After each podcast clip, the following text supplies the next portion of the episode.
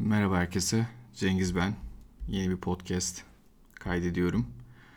Ee, bugünkü podcast'imde e, psikiyatri, psikopatoloji ve yaratıcılık, sanat bunların kendi aralarındaki ilişki hakkında konuşacağım.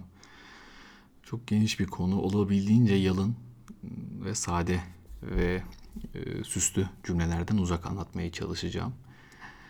Ee, yaratıcılıkla psikopatoloji arasındaki ilişki antik dönemden beri tartışılmakta. Aristo, felsefe, politika ve sanat alanlarında yaratıcı olan kişilerin melankoliye yakalanmış olduklarını iddia etmiştir. Melankolinin Aristo tarafından yaratıcılık yönünde olumlanmasının iki etkisi olduğu söylenebilir. Bir tanesi sanatçıların yaşadıkları duygu durum dalgalanmalarını fark etmelerine olanak sağlaması. Diğeri ise bu alanda araştırmacıların ilgilerini sürdürmelerine dayanak sağlamış olmasıdır. Bu alanda pek çok çalışma var. Onlardan birazdan bahsedeceğim. Ama bu şu şeye geçmeden önce yani bu podcast'te işte şu yazar, şu ressam şöyle hastaydı, böyle hastaydı diye konuşmak pek içimden gelmiyor. Bu tarz damgalayıcı şeyleri pek sevmiyorum. Bunu hasta olmasına rağmen yine de çok başarılıydı şeklindeki o yanlış algı yaratan damgalamalardan da kaçınarak e, ifade edeceğim. Yani kişinin rahatsızlığı olmasına rağmen üretkenliğinin de olması e, bu da bu da bir şekil bir şekil damgalama yani hastalıkların kendi içindeki o heterojenliğine gölge düşüren bir damgalama olduğunu düşünüyorum. Her neyse. Yaratıcılık nedir peki? Mednick yaratıcılığı birbirleriyle uzaktan ilgili olguları uyaranları yeni ve faydalı şekilde sentezleyebilme becerisi olarak tanımlıyor. TUSA ise yaratıcılığın kapsamını genişletiyor. Yani yaratıcı sü- yaratıcı süreci var olmayan hayali bir şeyin keşfedilmesinin ardından ürün olarak ifade edilmesi şeklinde tanımlıyor. Ee, bu var olmamak, hayali bir şey. Ee, Sanrı ve yani hezeyanların ve halüsinasyonların tanımına çok uyuyor.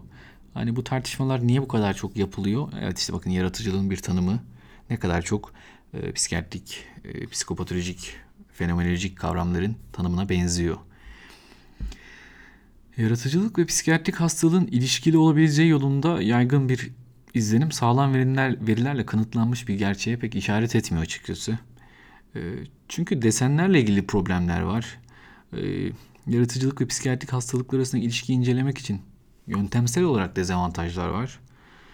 Ee, yani çoğu insan geçmişte yaşamış yazarları, ressamları, işte sanatçıları şu şekilde inceliyor. Onların eski mektuplarını, oluşturduğu eserleri inceleyip e, bu anlamda e, geçmişe dönük tanılar koymaya çalışıyor. Bu nedenli sağlıklı olabilir. Gerçekten zor. E, yine sanatçı dediğimiz şeyin kavramını tam olarak bir tanımını yapmak zor. Yani her kitap çıkaran yazar mıdır? Her resim yapan ressam mıdır? Bunu bilmek açıkçası oldukça zor. Buralarda biraz tıkanıyoruz. Psikiyatrik hastalıklar ve yaratıcılık ilişkisine dair Henry Ey. Bu konuda çok çalışmış birisi.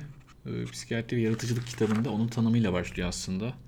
Henry Ey, psikiyatrik rahatsızlıkları birer patoloji de la liberte yani özgürlük patolojileri olarak tanımlamıştır. Onun yorumuna göre insanların olumlu ve uyumlu bir yaşam süreci yürütebilmelerinin temel gereği özgür yaratımlarını sürdürebilmeleri, sürdürebilmeleridir. Burada tanımlanan yaratıcılık, hayatın ve şartların tüm değişkenliklerine karşı yeni başa çıkma şekilleri bulabilme ve bulunan bu yollarla uyum sağlayabilmeye hizmet eden bir üretkenliktir diye söylüyor. Peki bu çalışmalar ve yine bu deha ve delilik arasındaki ilişki eskiden nasıldı? Özellikle 19. yüzyıl romantizminde e, bilim ve düşün yaşamının en çarpıcı uğraşlarından birisi deha ile delilik arasında bir ilişki bulmaya çalışmaktı. O zaman kamuoyu gerçekten bunu çok tar- tartışıyormuş. E, önce bilim adamları işte bilim adamları deli midir, dahi midir tartışmaları. Daha sonra sanatçılara da sıçramış. Her sanatçının biraz kafadan sakat olduğunu ya da sanatçı olacaksan biraz kafadan sakat olmak gerektiği kanısına yol açmıştır. Delilik ya da bu kafadan sakat olma şeyi e, zor açıklaması zor bir şey. Bir yandan delilik kelimesine etmolojik olarak baktığımızda Türkçe yani delilik e, del delmek kökünden mi türemiştir? D kökünden, demek kökünden mi türemiştir?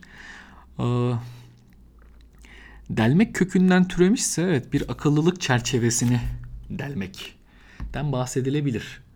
Ee, bundan zaten bahsetmiş, bu anlamda faydalandığım bir yazar olan e, Profesör Doktor Ahmet İnan filozof kendisi şöyle diyor benim delim adlı yazarında. Yani diyor delmekten türemişse diyor akıllılık çerçevesini delmek yani mantıklı olabilir. Demekten de türemişse yani sürekli söyleyecek, değecek bir şeyi olan insansa e, demekten de türemiş olabilir. E baktığımız zaman aslında bir sanatçılar genelde toplumda varlıklarını daha marjinal bir şekilde göstermiş bir grup. Yine otoriteye karşılar çoğunlukla. E, otoritenin o çizdiği çerçeveleri delen bir grup olarak delilik kavramına uyabilirler.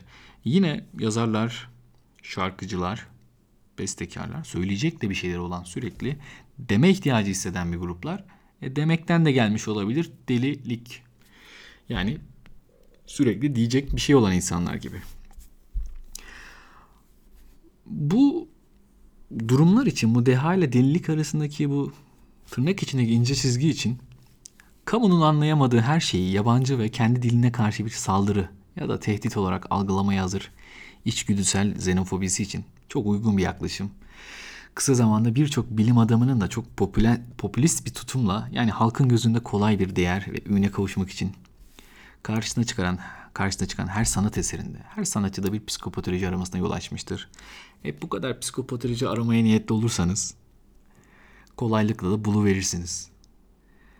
E, bundan herkes nasibini alıyor. O zamanlar Winston Churchill mesela e, babası Sir Randolph e, sifilizin bir kliniği olan paralize generale olduğu sonradan anlaşılan hastalığıyla avam kamerasında saçmalayıp duruyor.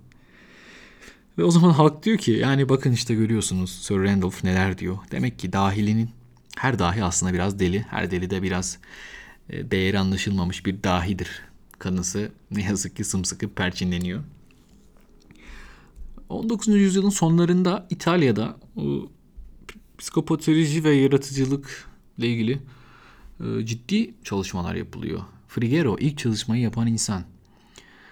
Akıl hastanesindeki hastaları resimlerine ilişkin bir makale yayınlıyor. 388 hastası var ve çok pragmatik bir yayın yapıyor. Açıkçası onun kafasındaki soru tanıya gider miyim? Yani hastaların rehabilitasyondan ziyade e, ben bununla tanı koyabilir miyim gibisinden son derece soğuk ve uzak hekim hasta arasında kesin bir mesafe koyarak yalnızca ham veri toplamak ve tanıya ilişkin veri sağlamak amacıyla yapıyor bu çalışmayı.